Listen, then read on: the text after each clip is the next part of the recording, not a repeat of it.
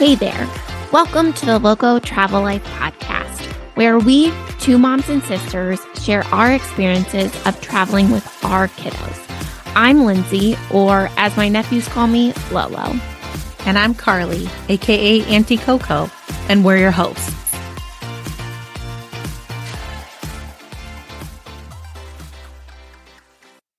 Hey there, Lolo here. I'm doing a solo episode today. In case you missed our last few episodes, by the time you're tuning into this one, my sister KoKo will have welcomed my third nephew into the family. On today's episode, I'm going to be sharing the tools that we found helpful for naps and bedtime while traveling. In our last episode, KoKo and I chatted about how we navigate naps and bedtimes on vacation. While we've got some pretty big differences in our nap and bedtime travel styles, you can check out episode four to hear about those differences. We are very similar in the tools we use to help our kiddos sleep. There are two tools that we both agreed that if a fellow mama asked us what we'd bring to help our kids sleep on vacation, we'd both say a sound machine and something from home. Let's talk about sound machines. KoKo and I both unanimously agreed that we can't leave home without a sound machine. On our last family trip, we brought our travel sound machine and it broke, died in the middle of the trip. So you better believe I placed a Target pickup order right away and got us a new one. We cannot travel without it. Here's the best part, too. This is a pretty inexpensive tool when it comes to traveling, and the reward is far greater than the actual cost. Now, if your kiddos don't need a sound machine to fall asleep, then you can definitely skip this tip. But if they do, this would be our number one thing to bring with you on your trip to help with sleep. The next tool we'd recommend is bringing something familiar from home. I know that when you are planning for a trip, there are so many things on your list that you need to bring with you. But another item that we both highly recommend that's made sleep easier on trips is bringing something from home, something that's familiar. Kai is really not the blanket or stuffed animal kind of kid, at least for now. That's not to say we didn't try, because we did.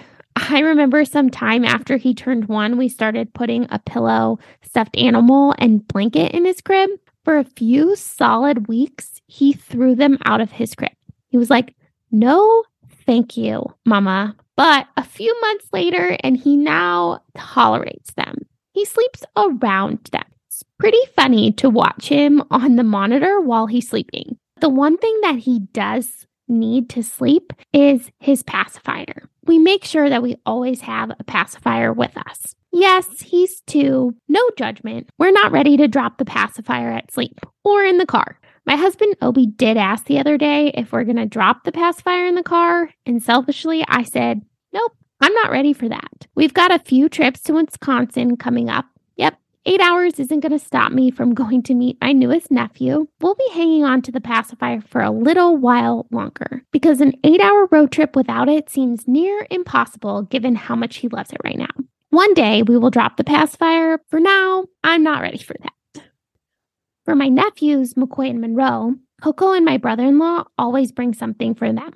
They both love stuffed animals, and Monroe is pretty attached to his pillow. But pro tip don't bring the absolute favorite item that they love. That way, if you happen to misplace it while you're traveling, at least when you get home, you won't have lost the favorite one, so they'll still be able to sleep when you get home. This next tool is a solo tip from me. It's the slumber pod. If you've done any research on travel lately, you've probably come across the slumber pod.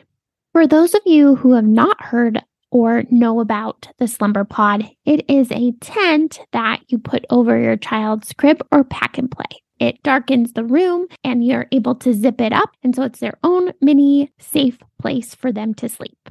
It is a relatively newer product. My sister hasn't been able to test it out yet. She barely traveled with McCoy, my youngest nephew, when he was an infant because the pandemic, and Monroe had grown out of the crib by the time the slumber pod came more widely available. But I'm sure with the newest addition to the family, KoKo will be giving it a try.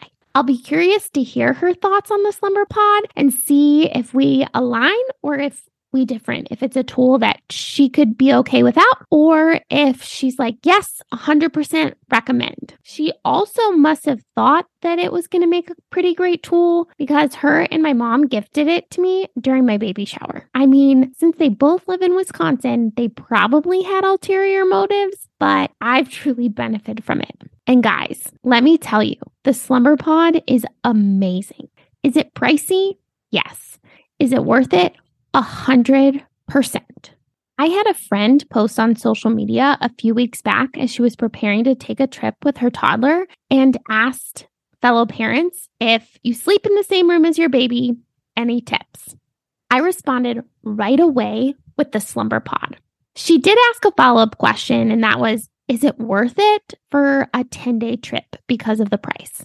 And I said it was 100% worth it. Even if you're only going to use it for 10 days, it is worth the investment. If your kiddo likes to sleep in a dark space and you want to control their environment, it has absolutely changed how we travel with Kai. And it's made it so much easier.